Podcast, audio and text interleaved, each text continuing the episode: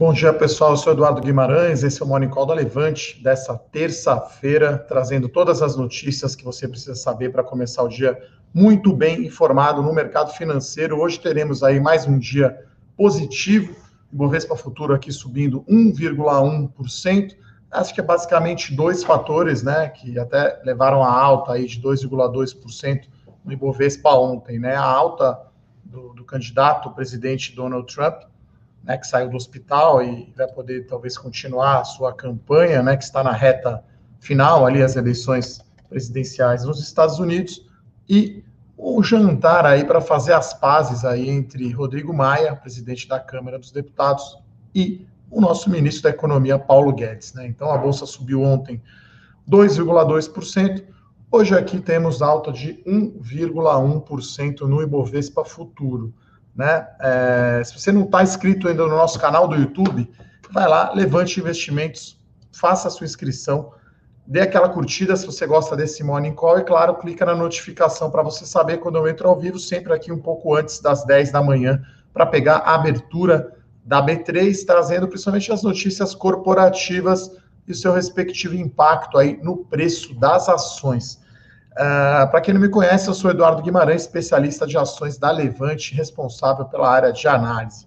Né, vou falar aqui os principais destaques: macro, político né, e economia. Depois vou passar pelas notícias corporativas. Hoje temos um pouco mais de notícias, né? Ontem foi um dia mais fraco. E aí, claro, depois vou responder as perguntas aqui. Então já pode mandar a sua pergunta aqui no chat do YouTube vou responder no final aqui as perguntas. Né? Então, é, como eu falei, então, né, hoje a gente está repercutindo ainda as boas notícias de ontem, né? Então, a alta é, do presidente Donald Trump, né? Então, isso é, isso é positivo. A gente teve uma forte queda do dólar ontem, né? Então, ontem foi um dia bem positivo para o mercado, né? Alta do Ibovespa 2,2%, o juro longo, eu estou olhando aqui, caiu 16 pontos base, né?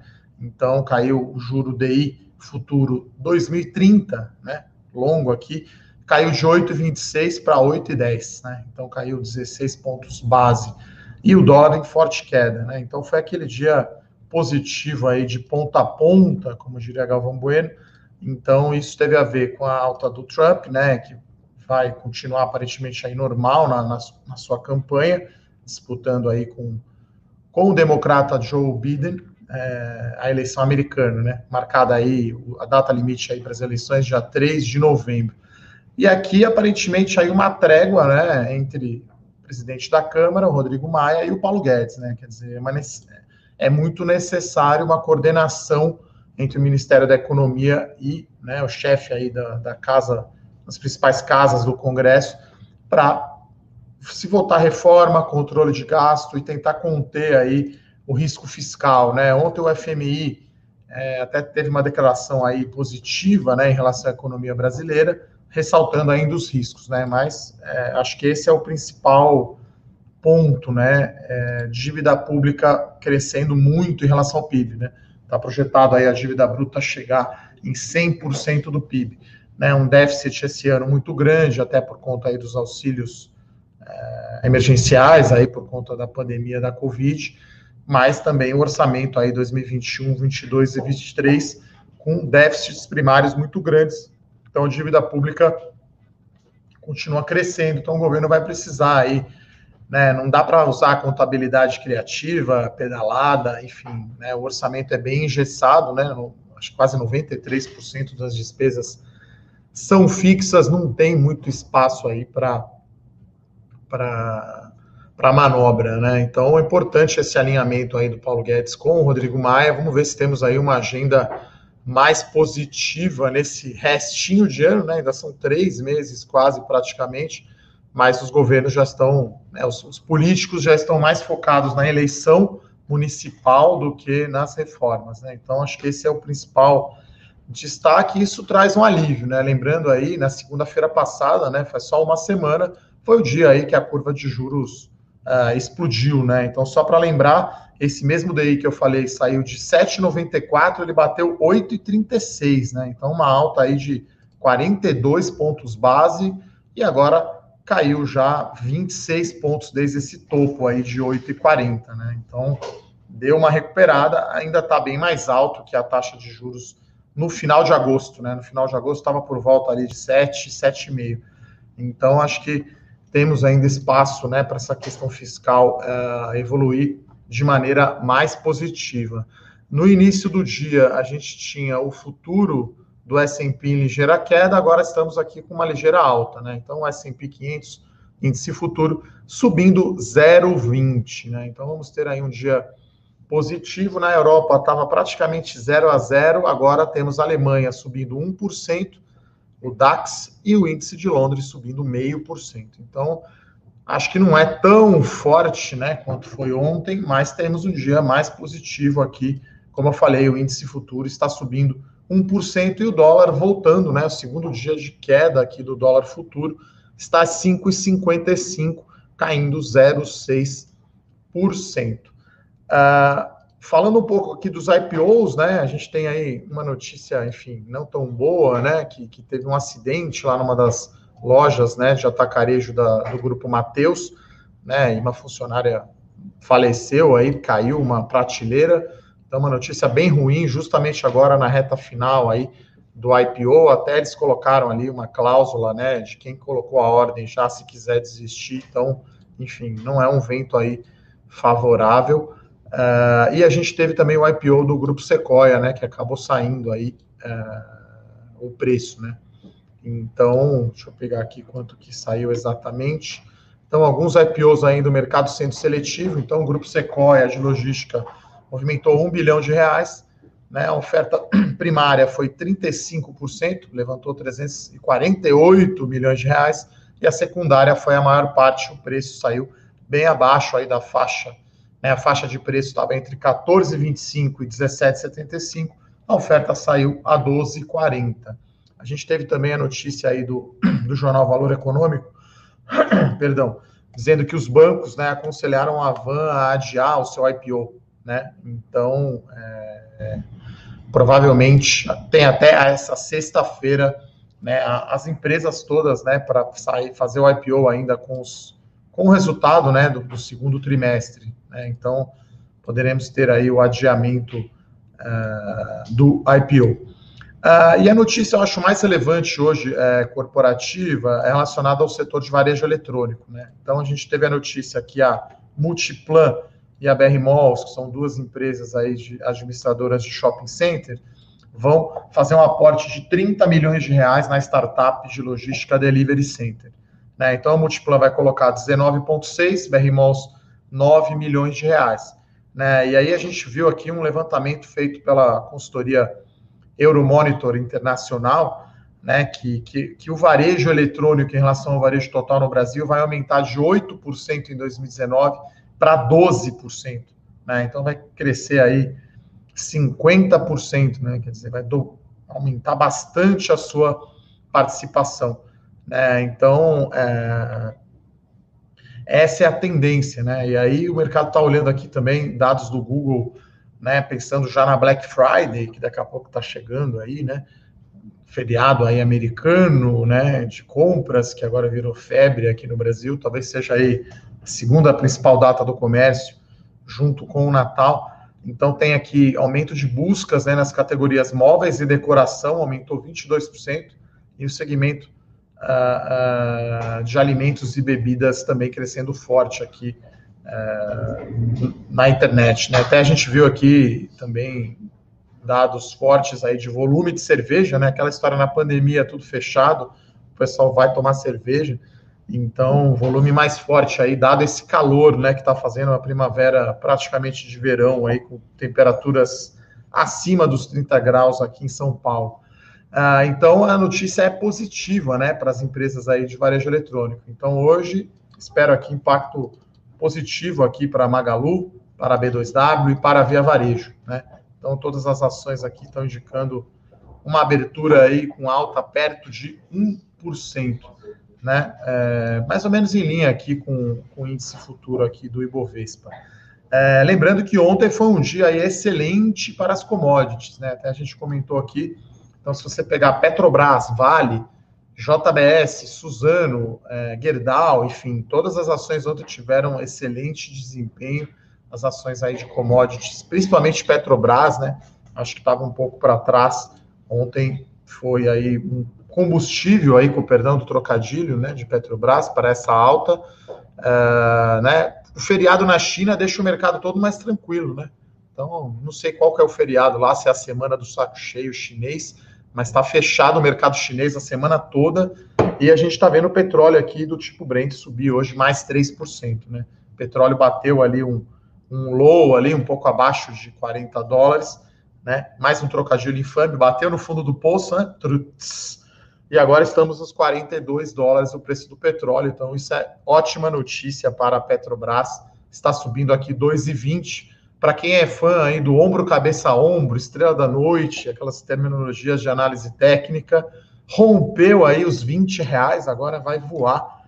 Então, brincadeiras à parte, aí o momento está positivo para as ações da Petrobras, né, com alta do petróleo, com a vitória né, no STF, podendo vender a sua subsidiária.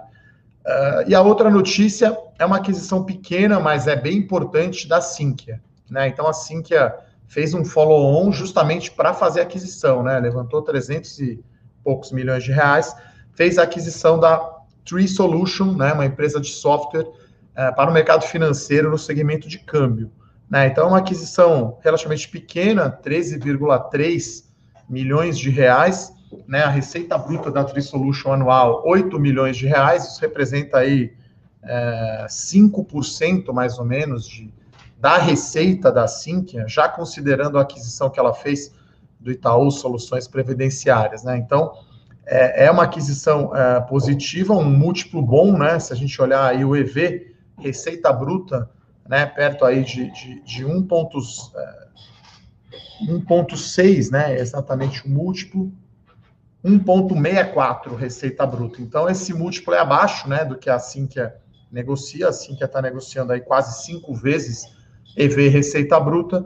Então, só o que ela gera de valor né, é, nessa aquisição, sem sinergias ainda, 1,7 aí do valor de mercado da companhia. Lembrando que a Sinqia está com um desempenho bem negativo aí no preço das suas ações no último mês, né, caindo aí 11%. Né? Então, acho que hoje devemos ter sim que aí performando mais aí do que esse 1,7 aí de geração de valor, justamente que a ação também vinha caindo 11%.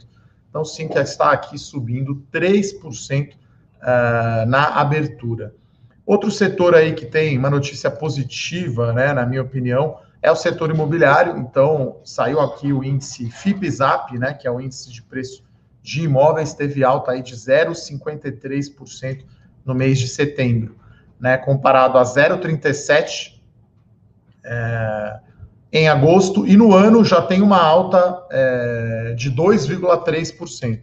Né? Então, opa, isso que é toque alto, hein, pessoal? É, então, uma notícia positiva aí para o setor imobiliário.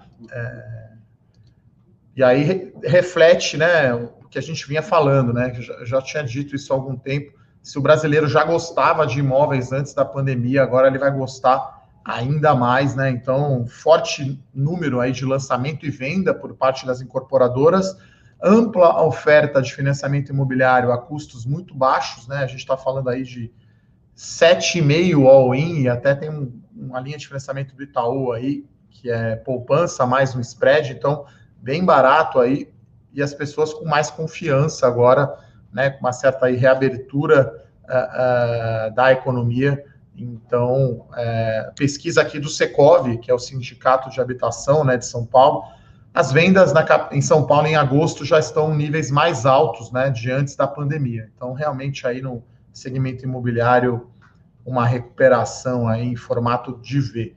Né? Então, temos aqui ações da Cirela subindo quase 2%, Ezetec, são os dois papéis principais né, do índice Ibovespa, Elbor também subindo, Mitre, Iven, as ações da Melnick, né, que já estão quase recuperando aí o preço aí do seu IPO, né, que foi mais, mais baixo, né, então o pessoal perguntou bastante aí da Melnick, então já está perto aí é, do preço do IPO. Então o mercado à vista aqui abriu subindo 1%, mais ou menos como o futuro indicava, destaque aqui para a Petrobras subindo 2,5%. Né? E o setor de varejo eletrônico, né, Via Varejo aqui está indo melhor aqui, 1,5% de alta. Então, essas eram as notícias aí corporativas do dia. Hoje temos um pouco mais aí é, é, de notícias, né? Como eu falei ontem, tivemos aí um bom, um bom dia aí para as empresas de commodities, né, que tinham ficado para trás. Como sempre, eu vou ali para as perguntas, né? Então, primeira pergunta aqui do Rafael, ele quer saber a minha opinião sobre a relação entre a Metal Leve e a crise na Argentina né, se eu acho que esse papel vai ser muito penalizado ou consegue passar sem muitos danos a essa crise. Olha, a Metaleve está sendo aí duplamente penalizada, né? Ela está sofrendo com a operação na Argentina, com queda de volume, fazendo impairment, né? E, enfim, e está sofrendo com o mercado automotivo aqui, né? Então, as vendas de veículos aí se recuperaram, mas estão muito abaixo aí do que era antes da pandemia. Né? Lembrando que a Metal Leve aí tem um terço aí exportação, né? Então iria muito bem aí a alta do dólar, mas a companhia, enfim, a Metal Leve divulgou um resultado muito fraco aí no segundo tri. Inclusive, né, a sua característica é pagar altos dividendos, né? A companhia mesmo na crise deu lucro, mas está suspendendo aí por hora o pagamento de dividendo para preservar a caixa. Então, esse ano está sendo muito difícil aí para Metal Leve, mas a gente continua gostando aí do, do case, né? Então, lembrando que o call de dividendos aí é um call mais de longo prazo, né? Então, não são alguns trimestres que vão ser suficientes aí para acabar aí com uma empresa muito bem administrada. Uh, o Amauri pergunta se a Raia Drogazil é a VEG ou a Magalu das farmácias. É boa, mas está cara. É, e aí ele pergunta quem quer o setor, melhor comprar Demil ou Panvel. É, olha, Amauri, esse é um setor visto como caro, tá? Então, é, mesmo Panvel, acho que chegou no, no follow-on, talvez, negociar 30 vezes lucro. Né? A própria oferta aí da Demil, acho que no intervalo também, vinha com preço até mais caro né, que Panvel. Então, claramente, aí a Raia Drogazil é o, é o campeão e, os, e a Demil e a Panvel são os desafiantes, vamos chamar assim, né? Então, é um setor que é muito caro, mas cresce muito, e assim, eu gosto mais da Panvel, entre as três, por ela ter uma operação digital muito boa, né? Então, o click and collect, o omnichannel, então percentual de venda bruta, né? A própria Droga Raia teve que comprar, teve não, né? Comprou a, a, a Onofre, né? Que era da CVS, né? A americana comprou e depois acabou devolvendo.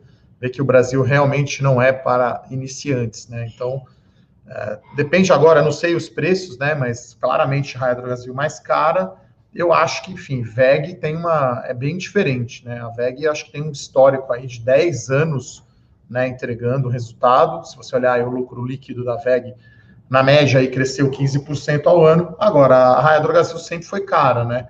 E a Panvel é uma nova aí, na, na né, apareceu, fez quase um re-IPO, né? Teve um follow-on, né? Aumentou a liquidez, desdobrou a ação, a empresa fez um call, né? Melhorou bastante a transparência Acho que pode ter ainda a unificação das ações, mas enfim, né, pegou ali a janela final ali do IPO, né? Lembrando aí que, que o pessoal sai, as ofertas saíram, mas com desconto. Uh, o Cadu manda aqui um good vibes aqui para a equipe da Levante, obrigado. E ele pergunta: será que a segunda onda do coronavírus impactará a bolsa ao menos em 50% do que foi a primeira onda? Olha, acho muito difícil. 50% então, eu acho bem provável, tá? É, como a gente fala, né, no mercado financeiro, a gente sempre antecipa, então, acho que já está na conta de todo mundo essa segunda onda. É claro que parece que na Europa a situação está um pouco pior, né? É, né na França, na Alemanha, na Espanha, né, é, na Inglaterra, mas é, não acho que vai ter esse impacto, né? que acho que a primeira onda assustou mais, né? Claro, porque era algo totalmente imprevisível. E aí o pânico reinou, né? Então não acho que vai ser esse pânico.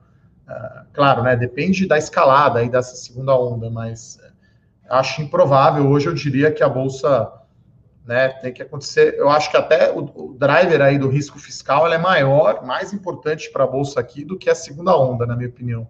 Né? Se você olhar aí os três as três preocupações, né, os três riscos aí para o segundo semestre, eleição americana, segunda onda da Covid, risco fiscal, conta pública, eu acho que essa conta pública é mais, ela, ela impacta mais a bolsa, né, só ver lá no dia do, na segunda-feira passada, que foi lá o fatídico renda cidadã ali. Então, é, não acho que vai baixar aí de 90 mil, pelo menos com o que a gente enxerga, é, eu acho que já está precificado, tá? É, o Ricardo aqui pergunta qual a minha opinião sobre o ETF de SG, né? Então, é, acho que SG agora virou um pouco moda, né? É, e é interessante, acho que tem muitos fundos uh, de investimento que consideram né, essa métrica. É, eu acho que tem que ser levado em conta as três coisas, né? Então, é, por exemplo, vou dar um exemplo de Clabin, né? Que, que acho que tem um ambiental espetacular e governança ainda não está tão bom, dado que tem essa questão do royalty, né? Que muita gente está discutindo. Uh, vale, né? Talvez sempre teve uma governança excelente, mas teve dois rompimentos de barragem e volta e meia aparece aí notícias que tem risco, né, as suas operações, né? Então, pela própria natureza física, né, da operação, sempre vai ter esse risco, né? Então, acho que tem que tem que, tem que ser considerado uh, o ambiental, o social e governança junto, né? Acho que governança a gente, enfim, dá mais importância. Eu, pelo menos, né, acho que a governança é extremamente importante. O ambiental também, né? Mas, enfim, tem várias questões, né? JBS, que tem acho que 5% só da sua capacidade de abate na Amazônia, e aí, como eles não têm o gado, né, eles abatem, então tem investidor penalizando ações da JBS, porque eles podem estar contribuindo para o desmatamento da Amazônia. Então, acho que às vezes tem um pouco de, de exagero, né? Então, acho que tem que ser uma análise aí bem, bem profunda de ESG, né? Acho que tem até aí carteiras recomendadas de ESG. A gente não tem ainda, a gente não tem um especialista de ESG eu, particularmente, né, o, governança e, e, ambiental, por ter trabalhado no setor de papel e celulose, conheço um pouco, mas a Levante ainda não tem essa carteira. A tendência, né, esses negócios mais sustentáveis é, terem uma perenidade maior, né, você ter um retorno maior, essa é a tendência. Então, é, e tem empresas que são extremas, né, sei lá, tem fundo aí que sei lá, fundo da Noruega lá, que os caras usam carvão para gerar energia, não investe em Vale, mas aí queima carvão lá para gerar energia. Então, não sei, parece meio paradoxal aí é, essas, essas posições, às vezes, muito radicais, né, dos fundos, né. Então, é um tema interessante, vale até um podcast aí, estamos aqui, né, fazendo até um, um spoiler aí, o nosso podcast que vai para o ar hoje, entrevistamos o nosso analista político Felipe Berenguer, o Berê, sobre eleição americana. Então, vocês pediram bastante aqui no Morning Call. O Berê veio no Morning Call faz uma semana, mais ou menos. Então, podcast hoje, eu e o Bruno Benassi conversamos com o Berê, falando sobre política, sobre a eleição americana, e tem até palpite ali de quem ganha, quem ganha no, no Congresso. O Berê, como sempre, não fica no muro. Então, não percam aí o nosso podcast Fora da Caixa. E esse tema SG, Ricardo, é bem interessante, poderemos uh, uh, voltar.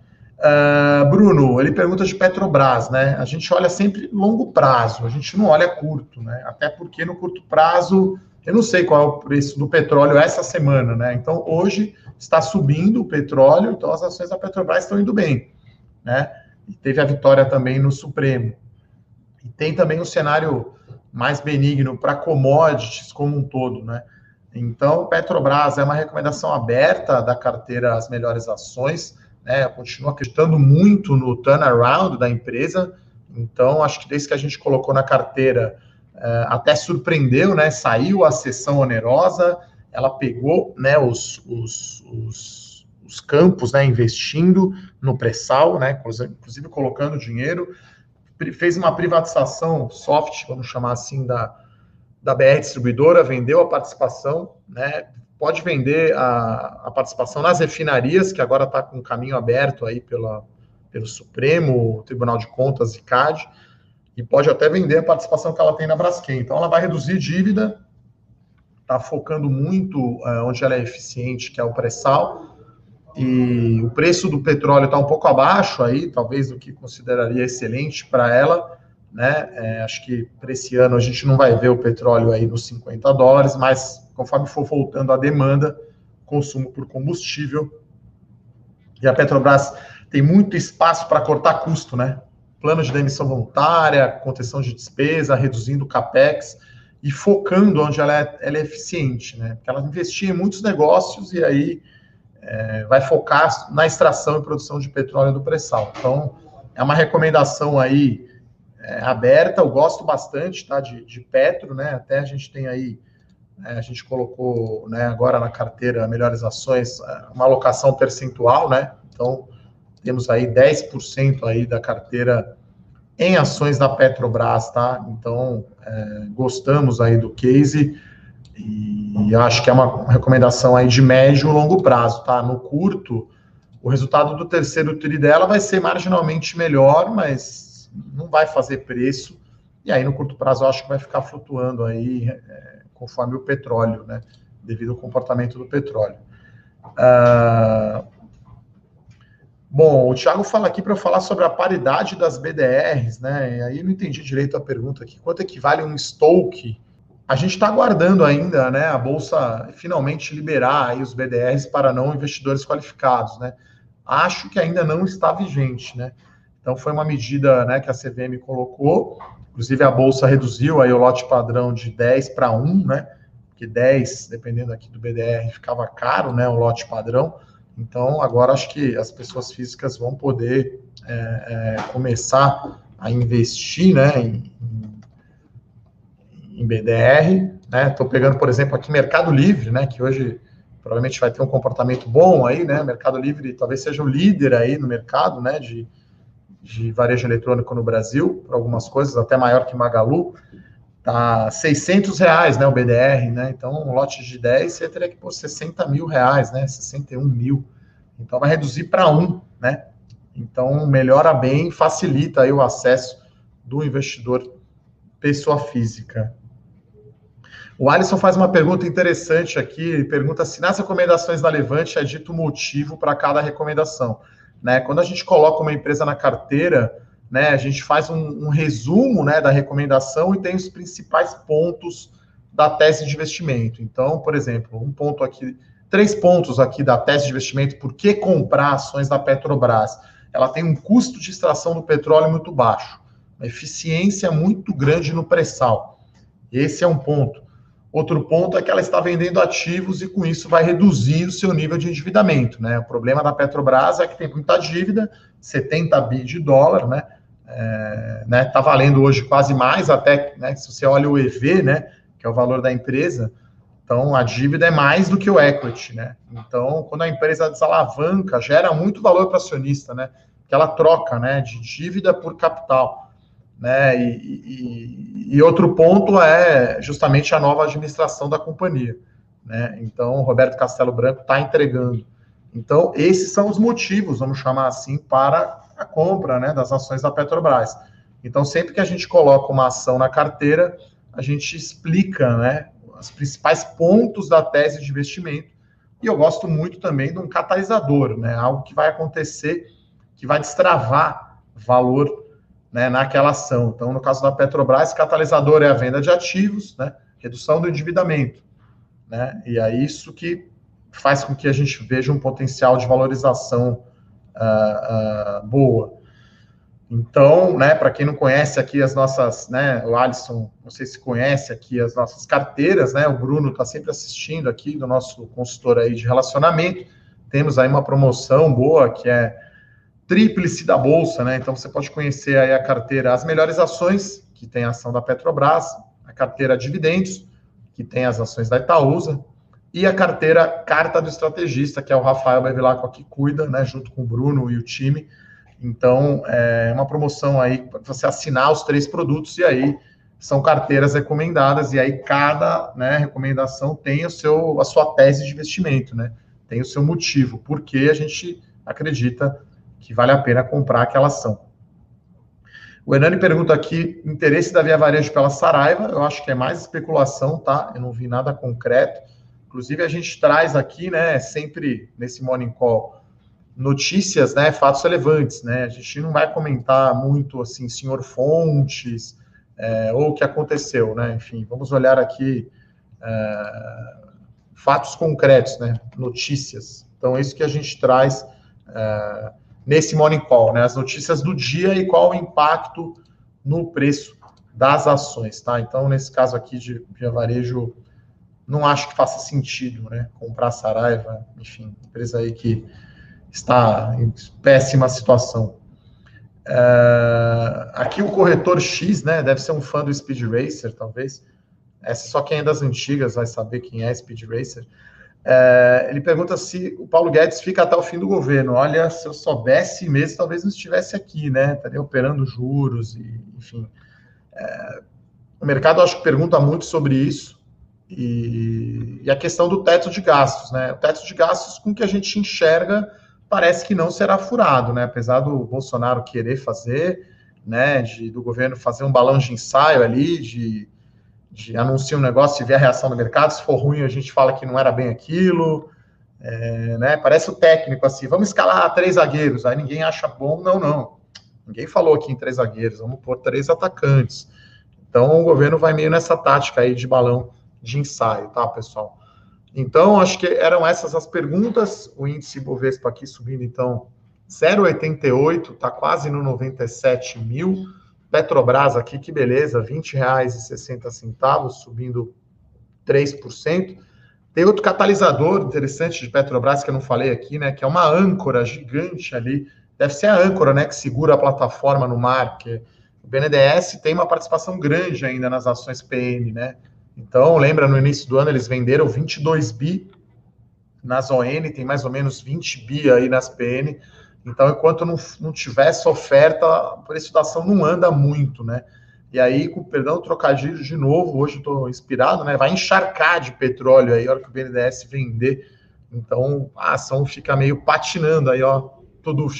Então, acho que esse é um catalisador importante aí para, para as ações da Petrobras, a hora que o BNDES sair, né? Como ele fez em Suzano, por exemplo, abre caminho, como fez em, em, em Marfrig, né? Talvez faça venda a sua participação na Clabin e também na JBS. Tá, pessoal? Então, gostaria. Ah, tem mais uma pergunta aqui do Adilson. A gente está começando a falar com as empresas para ver o resultado, né? Então, a gente está aqui no dia 6 de outubro, né? Então, é o quarto dia útil pós-fechamento aí do trimestre. Então, as empresas estão ainda. A gente ainda não tem uma perspectiva, né? Os resultados das empresas devem vir lá pelo dia 20, né? a Vivo, que é uma que solta relativamente cedo o resultado, acho que programou aqui para o dia 27 de, de outubro, do seu balanço, tá? Então, é, a gente vai, enfim, agora começar a acompanhar, eventualmente até, a gente gosta de fazer prévias, né, de resultado é, das empresas da carteira, tá? Então, a Vivo vem dia 27 de outubro, Suzano costuma divulgar cedo, enfim, então, é, é importante. E, né, para quem é assinante aí da série Small Caps, hoje temos aí um relatório que fala sobre o insider trading, né? Então não é o crime, tá?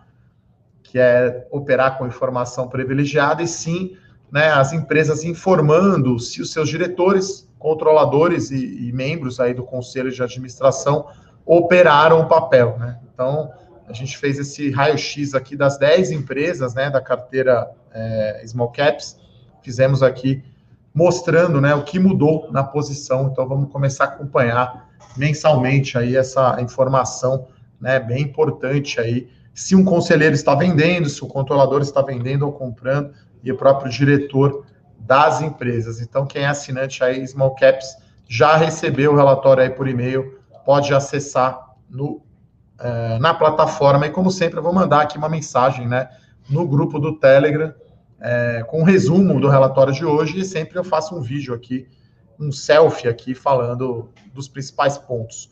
Né? Na, na, na, a gente está aqui estreitando aqui o nosso relacionamento com os nossos assinantes aí da série e Small Caps, você não, não conhece, enfim, como dizer lá no Rio, demorou. Então, pessoal, é isso. Gostaria então de agradecer todas as perguntas. Uh, tem uma última aqui que eu vou responder rapidamente, e vou falar para o William escutar o nosso podcast hoje, o bate-papo com o Berê. Então, é, o mercado, a princípio, eu acho que preferiria o Trump, né? Mercado financeiro, pelo Biden ser mais radical. Mas tem a questão do Congresso também, né? Do Senado. Então, se dá o Biden, mas o, os, os, republicanos, né, do Trump ganham o Senado, fica também um cenário bom, né? Então, enfim, vamos ver o que, que vai é, acontecer aí na eleição. Não deixem de, não deixem de escutar aí o Berê, lá tem inclusive palpite aí para a eleição, comentários sobre pesquisa e Congresso, né, o Senado americano. É isso então, desejo a todos um excelente dia, um forte abraço, até amanhã. Tchau, tchau. Para saber mais sobre a Levante, siga o nosso perfil no Instagram, levante.investimentos. Se inscreva no nosso canal do YouTube, Levante Investimentos. E para acompanhar as notícias do dia a dia e mais sobre a Levante, acesse nosso site levante.com.br.